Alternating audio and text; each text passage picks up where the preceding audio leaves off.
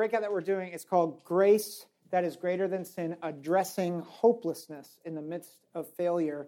And my guess is the, the next story I share, the first story I share, is, is going to resonate with at least most of you, if not all of you. Have you ever asked the question to yourself, I, I will never, or said to yourself, I will never do that again? Have you ever said that to yourself? I will never, ever, ever do that again. Recently, I've told my wife that I want to end my night reading a book because it helps me go to sleep and I get well rested and it's great. And somehow magically, every night I end up with a laptop in my bed watching YouTube or Netflix or football highlights. And then I put it away at like midnight, and then I wake up at 6 a.m. and I'm groggy, and I'm exhausted. I'm like, what? Why did I just do that? I know that this is not a good thing, and I'm tired and anxious, a little sluggish. I will never do that again. Today, it will be better. I would imagine that if you are here you have felt that or you have said that. You can relate to it to some degree, and I'd imagine there's a degree of hopelessness in it. Because there's a lingering question will it ever get any better? Will I ever change? Maybe for some habitual sins, you might even wonder if God could ever accept you. The goal of this workshop is simple. When you feel hopeless in your battle against sin and against failure, Run to Jesus and believe that grace is greater than any sin or repeated failure. Let me repeat that because if there's one thing that I want you to come away with this afternoon, while we're all maybe a little sluggish from the lunch we had and all the activity, here's the one thing I want you to come away with run to Jesus and believe that grace is greater than any sin or repeated failure. Let me pray for our time, and then we're going to dive right into the word. Father, we just come before you and praise you for your grace. And Lord, I pray that whatever, however we might be coming in here, uh, whether we feel we, we have felt hopeless in the past, or maybe we currently feel hopeless, whether we have just felt reinvigorated by the word and the worship and the, the music, or we have felt just jaded to the sermons and the music and, and all that has, has happened here. God, I pray wherever we are, I pray that there would be an overwhelming reminder of your grace that comes to us in Jesus Christ. God, would we cling to you? Would I cling to you? And would we hear from you the next 45 minutes? We pray in Jesus' name. Amen. If you want to turn in your packets to pages 38 and 39, that's where we're going to camp out.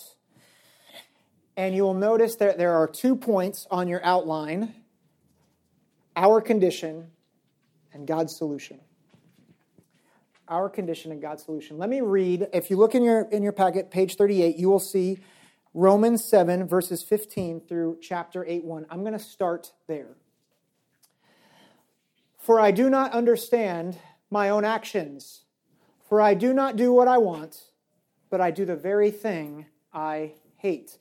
Now, if I do what I do not want, I agree with the law that it is good. So now it is no longer I who do it, but sin that dwells within me. For I know that nothing good dwells in me, that is, in my flesh. For I have the desire to do what is right, but not the ability to carry it out. For I do not do the good I want but the evil I do not want is what I keep on doing. Now, if I do what I do not want, it is no longer I who do it, but sin that dwells within me. So I find it to be a law that when I want to do right, evil lies close at hand. For I delight in the law of God in my inner being, but I see in my members another law waging war against the law of my mind and making me captive to the law of sin that dwells in my members. Wretched man that I am, who will deliver me from this body of death? Thanks be to God through Jesus Christ our Lord. So then I myself serve the law of God with my mind, but with my flesh I serve the law of sin. There is therefore now no condemnation for those who are in Christ Jesus. Now, I want to I want to clarify our purpose here just to make sure we, we are all on the same page. We want the goal of this workshop is not to help you fight sin, but addressing the feelings of hopelessness. But my hope is as we address the feelings of hopelessness, it will set you up in your fight against sin. So we're addressing the feelings of hopelessness, and I hope after you heard the words of Romans 7, verses 15 through chapter 8 1, I hope you heard a conflicted soul. And it's not someone who is kind of bottom of the barrel in their faith, but this is the Apostle Paul. Paul, who wrote a majority of the New Testament. Paul, who gave his life for following Jesus. So he's not someone that is, has very little influence, not someone who has little faith. It is someone who we would aspire to be like, right? And we see just how conflicted Paul is. And I think we see our condition with, with Paul in three ways. We see our condition. Here's our condition with hopelessness. The first is this we are hopeless with shame. Now, before we dive into the text, it's easy to confuse what shame is and is not. Guilt and shame are similar and yet different. Guilt is I have done something wrong. Shame is something is wrong with me. Listen to Paul's words and see if you can sense the shame that he might be wrestling with. Verse 17 Sin dwells within me. Now, Paul here is describing the conflict. He states, So now it is no longer I who do it, but sin that dwells within me. Why does he need to clarify this? Why is he doing that? Well, he's separating himself from the sin he commits because there is a reality of shame. It identifies you, it labels you, it marks you. The labels don't just identify things that we've done, but we carry them as scarlet letters that seem to be shining like blinking lights as you walk around. And we think people see them, and we know that God sees them. Sees them. Have you felt this? This is shame. And it makes us feel hopeless because we believe that there is nothing that can be done to cleanse us from the labels that attach so deeply to us. He continues, verse 18 Nothing good dwells in me. Not only are we identified by the sins we've done and the sins committed against us, but we recognize how little good we do in return. He says, Nothing good dwells in me. Nothing good dwells in me. Why does Paul speak to this? Why does he have to say, It is no longer I who does it? Why does he need to say that? Because he recognizes the fruit of his life, and it too often it, it is not good. He sees himself he sees what he should be, and he sees what he's not, and he's like, I need to separate the label from who I am. I need to separate what I do from who I am. Because he knows that without that, he is marked by something. He is marked with the shame of sin. In middle school, one of my more prominent sins was I gave into fits of anger and rage and because middle schoolers are just the worst of people, people loved to see me give into this rage. So at lunch, one of my peers, they, they threw a clementine from across the room at my face, and they, they had good aim. And uh, I grabbed it, picked it up. I was going to throw it back at him. I was going to get justice. I didn't get justice that day because the whole cafeteria started chanting Zack attack, Zack attack, Zack attack. This is not an encouraging label. It was not an encouraging label. It was a shameful label. In fact, I was known as that for the rest of the school year. It was shame.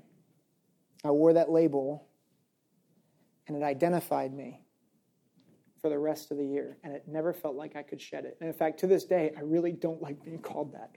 So please don't call me that after this session. Uh, in all seriousness, can you relate to that? Can you relate to labels that have been applied to you that you feel like you can't shake? We feel hopeless because the shame from our failures give us a new label. What label do you wear most prominently? Where does it come from? These labels of shame make us feel hopeless. But there's another reason why we feel hopeless. We feel hopeless because we are without power. That's the second point under our condition hopeless without power. Notice what Paul says I have the desire to do what is right, but not the ability to carry it out. How many of us have thought something like this? Why do I keep doing this? Why do I keep looking at pornography or staying up late to binge or going to parties and getting drunk or overcommitting and burning myself out or I keep saying the wrong thing at the wrong time. Why, why, why? This is Paul's sentiment here. I desire to do what is right, but not the ability to carry it out. Anybody relate to that? And he continues that in saying, I do not do the good I want, but the evil I do not want is what I keep on doing. Did you hear that? Paul sees himself and he recognizes, I do not do good, I do evil. And for some reason, even though I want to stop, I can't. This is Paul, an apostle, and he is addressing the very conflict that most of us wrestle with. I disdain the sin of adultery because it wrecked my family growing up. It, it, made me so angry because of what it did, because my father left, and I could not believe why any man could do that to his family. And then I recognized through the Holy Spirit that I too was an adulterer through my pornography addiction. That I too was an adulterer anytime I lusted after another woman in my heart. And I was just as guilty. For a long time, I thought it was a bad habit that I could stop whenever. If I just hated it enough, I would stop. But to this day, lust is a struggle. It is far more powerful and far craftier than I had ever imagined, and I do not have the power to stop it on my own. And friends, the reality is without help, we are all powerless against sin. Sin is more powerful than we realize. On our own, we are powerless. We are powerless without help. So, in some respects, there's actually a wisdom in feeling hopeless when we feel like, when we, when we see the sins and the shame. Because there is a recognition that we don't have the power to get out. But that often leads to the third problem of our condition, and that is we are hopeless in despair. I want you to notice what Paul says in verse 24 Wretched man that I am. He understands the depths of evil that dwells within him. Can you relate to this? Have you ever gotten to the end of yourself? Just wondered, how could I do such a thing? How could I be this type of a man or this type of a woman? There's a question he asks Who will deliver me from this body of death? It's a great question. And, and I want to help tease out something here that I think this is where we often deviate. See, Paul asks a great question Who will deliver me? We often ask the question How can I deliver myself? How can I fix this? How can I be better? How can I have victory over this thing? And after a while, you realize that you On your own, we can't fix it. I can't fix myself. Or maybe you do fix it, but it comes at the expense of another sin issue or another failure that you don't rac- recognize. It's like whack a mole, right? It's like, I'm going to hit one, three more pop up, right? Fixing gluttony gives way to extreme dieting. Fixing pornography becomes sexual promiscuity with others. Fixing going to the por- pornography or this, the party scene leads to a pornography addiction. Fixing social issues leads to isolating yourself from others. You and I recognize that we get caught in the same cycle over and over and over, and it's like this whirlpool of despair. You're swirling down and down, trying to fight, but you recognize that you have no power to get out. And so the powerlessness, the shame, that I can't fix it, you just sink deeper and deeper to the point where it's like, I just don't care about anything anymore. Now, I've brought us to this point, and maybe you, you're like, I thought I came here for hope. Here's where it comes. Because as you and I often ask the question, how can I deliver myself? Paul answers a very different question, the one that leads us to grace and to hope. You see, Paul doesn't ask the question, How can I deliver myself? But he says, Who will deliver me from this body of death? You see, most of us, we go inward, but Paul goes upward. Hear this from Luke 4, verses 16 through 21. It's not in your packets, but feel free to write it down. This is what this is uh, in the Gospel of Luke, chapter 4, verses 16 through 21. And he, Jesus, came to Nazareth where he had been brought up, and as was his custom, he went to the synagogue on the Sabbath day and he stood up to read, and the scroll of the prophet Isaiah was given to him.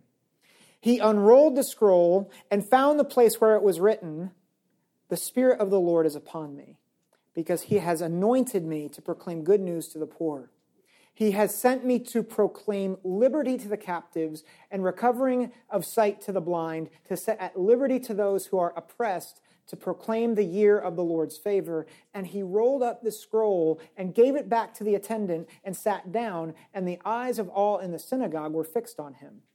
And he began to say to them, Today this scripture has been fulfilled in your hearing. He has sent me to proclaim liberty to the captives, captive to sin, shame, powerlessness, Jesus has come to set captives free. And the end of that passage, he says, Today, as Jesus is reading it, the scripture has been fulfilled in your hearing. Jesus is here to set captives free. And that is why when Paul asks the question, Who will deliver me from this body of death? he says, Thanks be to God for those uh, thanks be to God through Jesus Christ our Lord. And then the great declaration in Romans 8 1. Therefore, there is now no condemnation for those who are in Christ Jesus. So here's how we apply our condition as we see our condition. Whenever hopelessness seems to reign, understand that Jesus delights in overcoming hopelessness with hope through his grace. So stop asking the question, how can I deliver myself? And start asking, how can I rest on Jesus to deliver me? Because he delights in delivering us as we come to him. But how do we do this? How does Jesus deliver? How does he set captives free? Well, we see it in God's solution. And for that, look in your packet and we'll read Luke chapter 8, verses 40 through 48. It says, Luke 8, verses 40 through 48. Now, when Jesus returned, the crowd welcomed him, for they were all waiting for him. And there came a man named Jairus, who was a ruler of the synagogue, and falling at Jesus' feet, he implored him to come to his house. For he had an only daughter, about 12 years of age, and she was dying. As Jesus went, the people pressed around him. And there was a woman who had had a discharge of blood for 12 years. And though she had spent all her living on physicians, she could not be healed by anyone. She came up behind him and touched the fringe of his garment, and immediately her discharge of blood ceased. And Jesus said, Who was it that touched me? When all denied it, Peter said, Master, the crowds surround you and are pressing in on you. But Jesus said, Someone touched me, for I perceive that power has gone out from me. And when the woman saw that she was not hidden, she came trembling and falling down before him, declared in the presence of all the people why she had touched him and how she had been immediately healed. And he said to her, Daughter, your faith has made you well. Go in peace. Three things we see in God's solution. First is that grace cleanses shame. So the woman is healed. And often, if we just kind of read it at face value, we're like, yeah, wow, Jesus healed the woman. It's amazing. There is so much more in this passage. What does the woman do? Remember, we ask the question, you know, we often ask the question, how do we deliver ourselves? And it's not an appropriate question. And we see this here because what does the woman do? She touches Jesus' cloak. She just touches the fringe of his garment, and that's it. That's all she does. Think of this great faith, and we'll get to that. But all she does is touch a piece of clothing that Jesus happens to be wearing. No, now she is thinking, obviously, Jesus can help me. But why does she do it this way? Why does she touch the garment where she can't be seen? She does it in a way where you just kind of go up and like wouldn't wouldn't really know. Why is she so secretive? Well, she had a blood discharge of 12 years. So she would have been ceremonially, ceremonially unclean in Israel. You, you could not have a discharge of blood and be in the community of, of God's people. She wouldn't have been able to enter the temple, so she couldn't worship God. And then, not only that, but notice how it said that she spent all her living on physicians in verse 43. So she was completely bankrupt. She was an outcast. She was ashamed. In fact, the text doesn't even give you a name, it just says the woman with a blood discharge.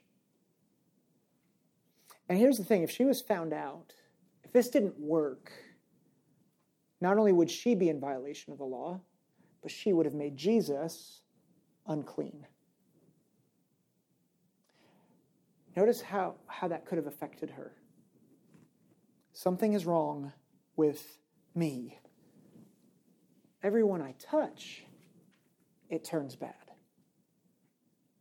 We can feel that way not just with our sin, but how we've been sinned against, by our ailments, by our likes and dislikes. And she does one thing. She takes a chance. She goes to touch the fringe of Jesus' garment, hoping to be healed, and she is, but that's not the end of the story. Not the end of the story, because what does Jesus do?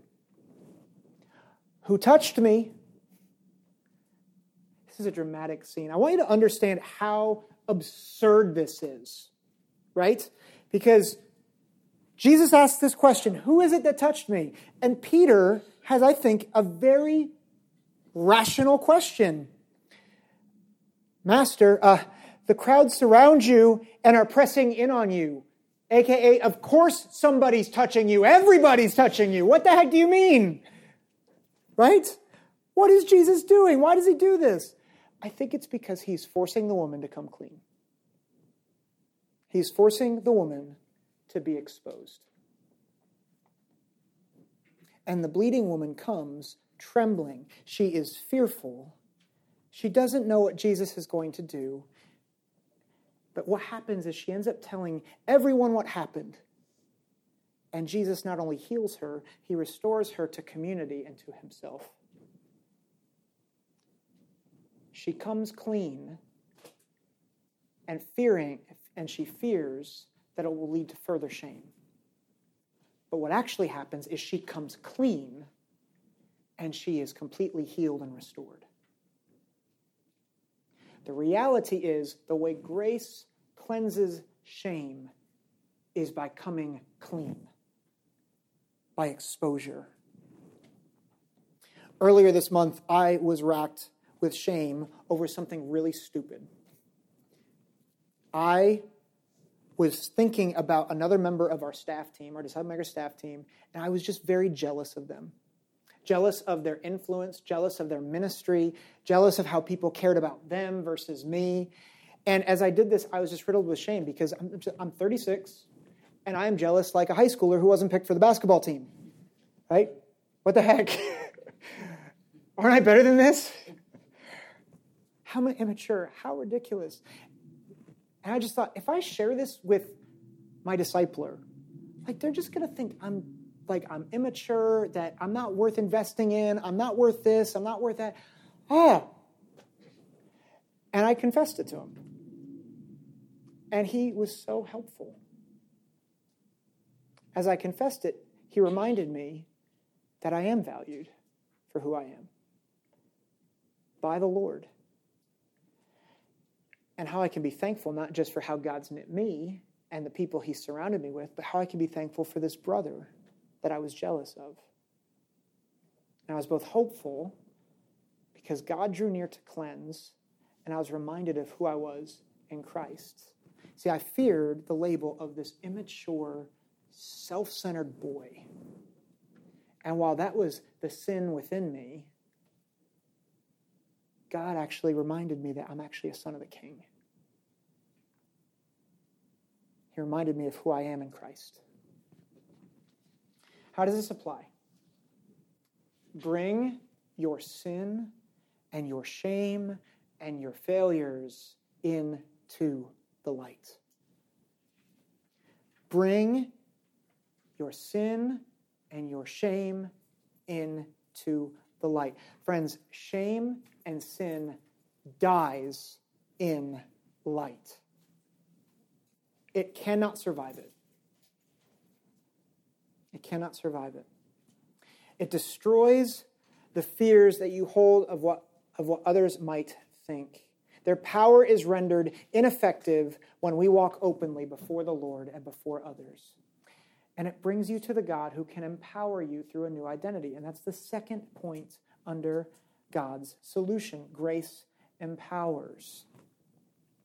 Jesus not only heals her and restores her to community, but he empowers. I want you to notice the woman's social status. We already touched on it a little bit. She's interpreting or interrupting Jesus' pursuit of helping a high ranking religious leader. Did you catch that? Verse 40.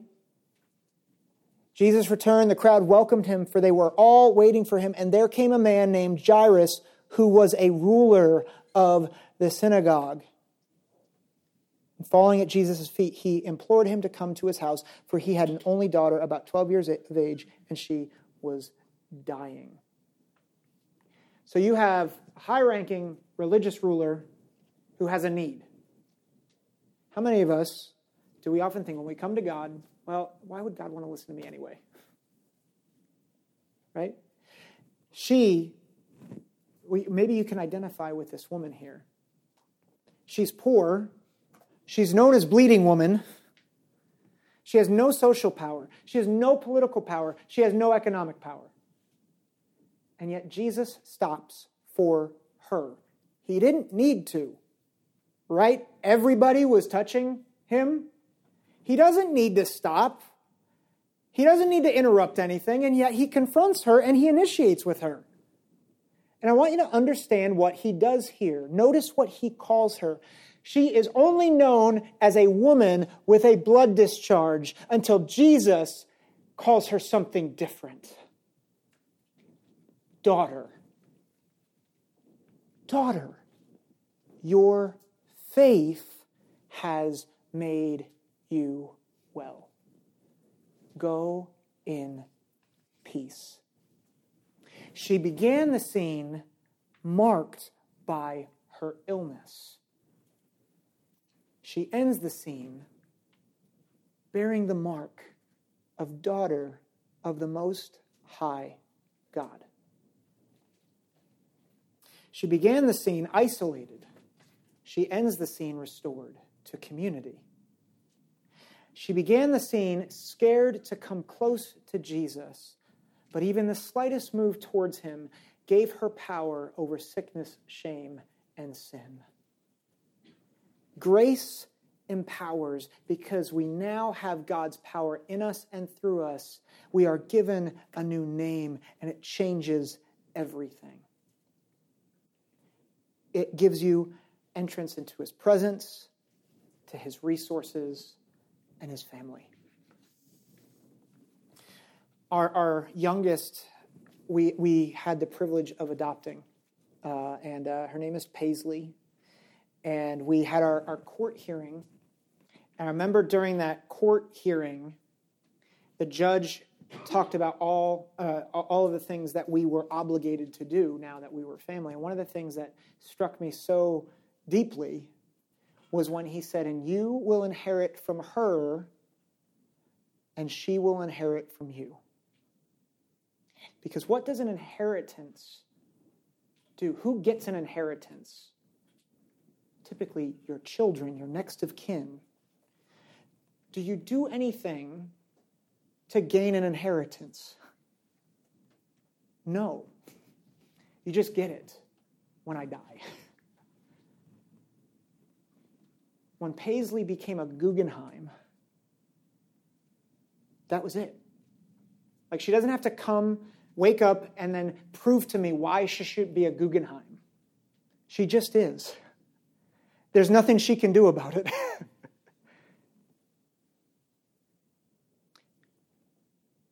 you, in Christ, are a son or daughter of the King. And there ain't nothing you can do about it. You have access to Him, to His power, to His resources. And by doing so, grace empowers you by giving you a new name. You are no longer the label that clings so close to you. God doesn't see that anymore because he sees Christ crucified in your place. He sees Christ's righteousness in you. And he sees you as son, daughter, and he says, Go in peace. And as we reflect on that, we recognize the last thing that we see in God's solution is that grace produces hope. It's important as we analyze this scene to recognize just how little movement the woman makes. We often think of people who have lots of faith. It's typically not someone who just touches someone's garment in secret. She's desperate, she's scared. This is not someone we often think of as having lots of faith. And the thing is, she doesn't have a lot of faith. She has faith in the right object. She has faith in Jesus, and she goes. She goes imperfectly, she goes secretly, but she goes. She knows that she needs help. She doesn't even cry out, she just inches her way towards Jesus, and Jesus is delighted to draw near to her. In fact, he doesn't dare let her get away without doing far more than she anticipated. Why does grace produce hope? See, grace points us to the God who will make all things new. What do we ultimately hope for? I think often we hope for lesser things, right? Sometimes we just think, all I hope for is to stop doing what I'm doing, to stop failing, to stop doing this. But that's not real hope. That is not where our hope should be. Our hope is to be acceptable to the living God to be conformed to the image of Jesus. And if we understand who we were versus who Jesus is making us to be, then we should be amazed. We should be amazed at every shift from who we were to who we are becoming. Because remember, we were dead in our sins, we were made alive in Christ. Let us go back to Paul once more in Romans 7 and 8. He says, I do not understand my own actions. I want to do this, but I don't do it. If I do what I do not want, I agree with the law that it is good. You see, he knows and desires to do what is good, right, and holy, but the sin that so easily entangles continues to lie close at hand. And obviously, we can relate to Paul's final expression Wretched man that I am, who will deliver me from this body of death? I want you to understand why that is such a powerful statement. When he says that, rather than saying, How can I deliver myself? but saying, Who will deliver me from this body of death? He is seeing from a perspective saturated by God's grace. Because, of course, he can't change apart from himself. He's. He was dead. Dead people can't do anything because they're dead, but God can. That's why Paul rejoices at the end of this passage. Thanks be to God through Jesus Christ our Lord. So then, I myself serve the law of God with my mind, but with my flesh I serve the law of sin. There is therefore now no condemnation for those who are in Christ Jesus. How do we know that we have hope? because people dead in their sin don't see sin as a problem. They might see it as a nuisance, they might see it as a bad habit, they don't see it as their biggest problem in their life. They may look to Jesus for help, but not from themselves. People alive in Christ look to the Lord and say, God, I am the biggest problem in my life. And they do it because we recognize the sin that we commit is now deeply inconsistent with who we really are in Jesus Christ. It's this dissonance that we feel. So here's how grace produces hope. Do you see any evidence of life? Is there any fight in you? Is there a desire to engage with the Lord and to confess, even if it's just touching the fringe of Jesus' garment or whispering a prayer, or cracking open your Bible, or coming to a conference about Jesus despite all your fears. And praise be to God. Because that means the Spirit of God is at work in you. And friends, maybe you hear, heard that list and it's like, none of that applies to me. None of that's true of me.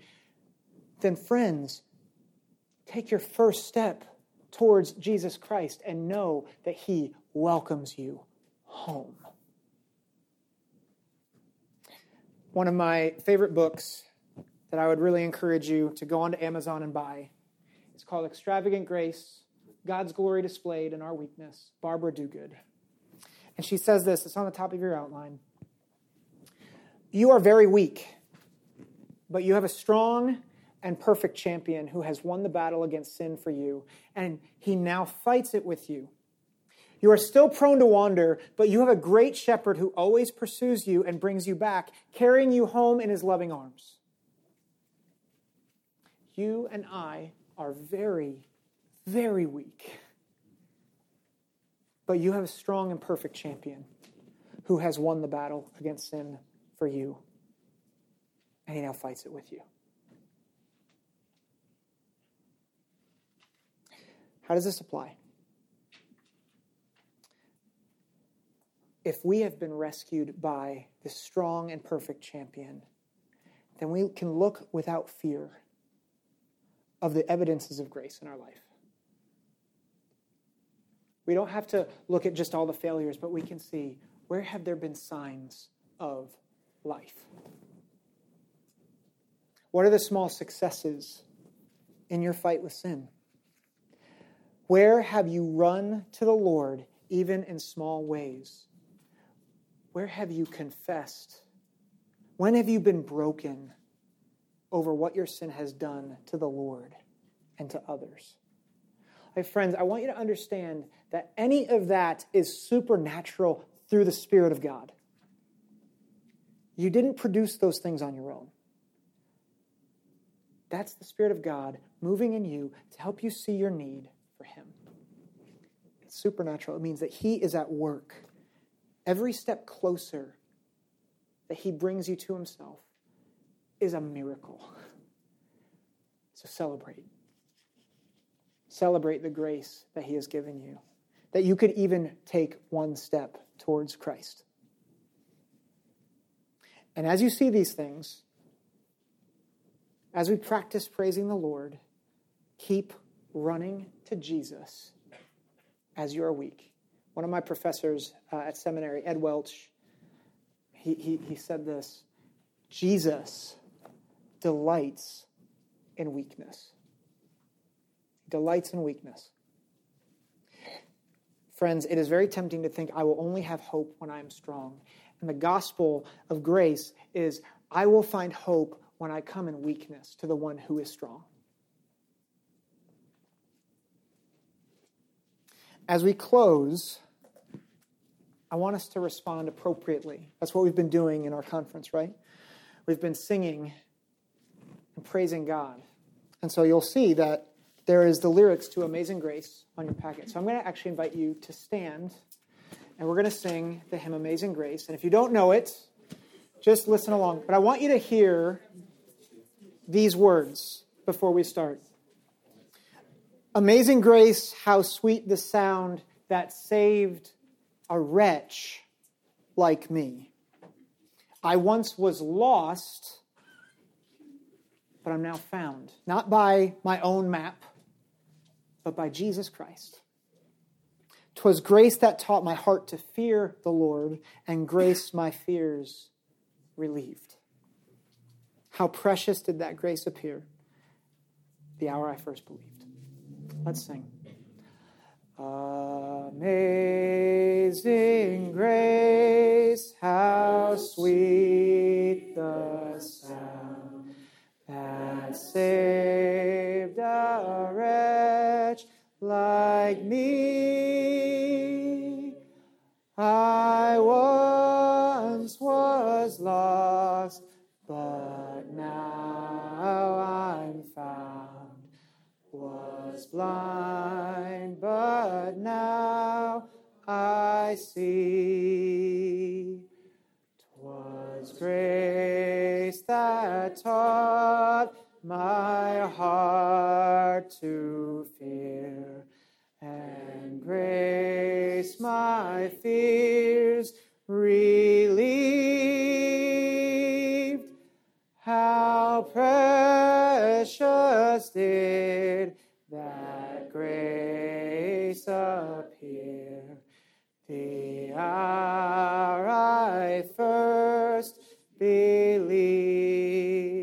many dangers. Through many dangers, toils, and snares, I have already come. This grace that brought me safe thus far,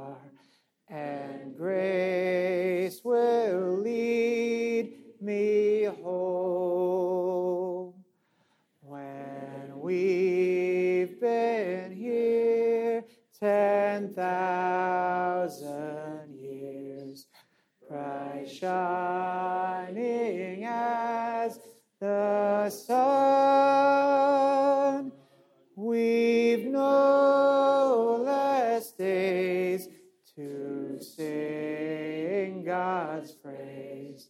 than when we first began. Amazing grace, one more time. Amazing grace, how sweet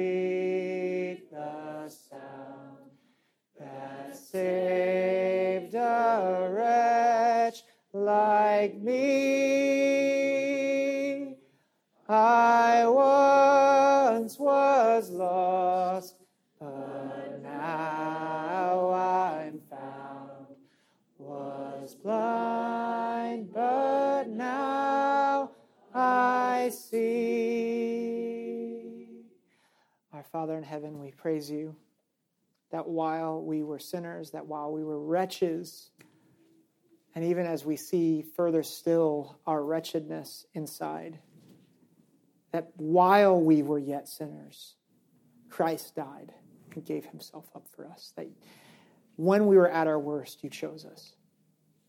God, I pray that as we have sensed and felt hopeless, that hope would come rushing through and that this would be our anthem. That we would be reminded that if we are in Christ, 10,000 years from now, we will still be praising your name as sons and as daughters, and that you chose us for that. God, we thank you and praise you, and would we come to you in our weakness? We pray this in Jesus' name. Amen.